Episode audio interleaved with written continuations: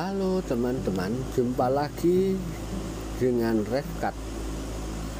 Hari ini kita akan mengambil sebuah tema yaitu stempel yang membawa derita. Suatu hari ada sebuah keluarga kecil yang mempunyai seorang anak laki-laki yang berusia sekitar tujuh tahun. Katakan namanya si Budi. Usia sekitar tujuh tahun adalah sekitar usia anak menjelang masuk kelas 1 SD. Ya kita tahu biasanya anak umur sekian itu di situ mengalami proses pembelajaran membaca dan menulis. Nah, sebagai orang tua, si bapak mencoba membantu anaknya untuk belajar membaca. Kemudian di suatu hari si bapak mengajarkan ini adalah huruf A, ini huruf B, ini huruf C dan seterusnya. Kemudian mulailah menggabungkan satu huruf dengan huruf yang lain. Huruf mati dengan huruf hidup. Contoh, B dengan A itu bacanya ba. B dengan I bacanya B, B dengan U bacanya Bu, B dengan E bacanya B dan seterusnya. Nah, di awal si bapak mengajar masih dengan sabar. Coba Budi, B dengan A jadi apa? Bu. Loh, kok Bu? B dengan A jadi B. Loh, kok B dan seterusnya.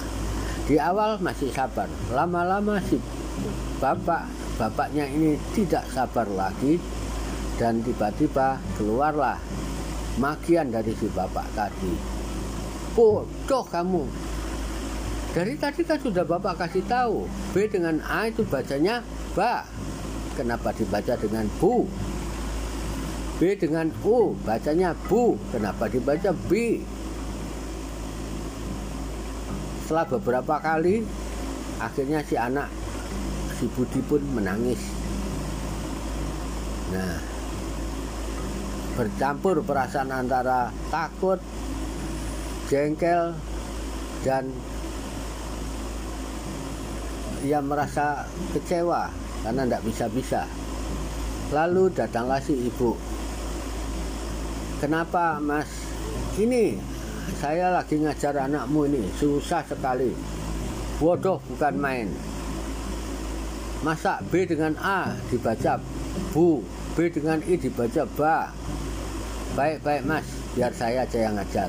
Nah, mungkin kalau saya ngajar akan jadi lebih baik. Baik udah. Urusin tuh anakmu tuh. Capek saya udah mengajarnya. Susah sekali. Sepeninggal bapaknya si Budi belajar bersama ibunya. Di awal si ibu masih sabar. Tapi lama kelamaan lama kelamaan si ibu pun terbawa emosi dan akhirnya si ibu pun mengeluarkan kata yang sama bodoh sekali kamu ini Masa begitu aja tidak bisa? Kata bodoh terulang berkali-kali, berkali-kali, dan berkali-kali. Kemudian, waktu Budi di sekolah, Budi pun bertemu dengan guru yang mengajarkan mem membaca, ya tentu dengan bahasa Indonesia. Guru yang mengajarkan bahasa Indonesia. Guru ini pun sama, mungkin karena dia di rumah tadi sudah punya problem datang ke sekolah bertemu Budi Budi yang diajar tidak segera menangkap akhirnya menimbulkan kejengkelan pada sang guru. Akhirnya sang guru pun memaki-maki Budi dengan stempel bodoh. Sambil berjalannya waktu perkataan bodoh itu baik di rumah, baik di sekolah, baik oleh bapaknya, ibunya maupun orang tuanya ataupun gurunya, hal itu membuat otak bawah sadar budi merekam dan menyimpan dalam bawah sadarnya bahwa dirinya adalah anak yang bodoh. Sehingga tanpa disadari Budi pun berkembang menjadi anak yang bodoh dan hasil akhirnya adalah budi tidak naik kelas. Teman-teman, kalau kita perhatikan dari cerita kecil tadi, hal ini adalah hal-hal yang sering kali kita jumpai dalam kehidupan kita. Khususnya sebagai orang tua, guru, kadang-kadang kita suka sekali memberikan stempel yang tidak baik pada seorang anak.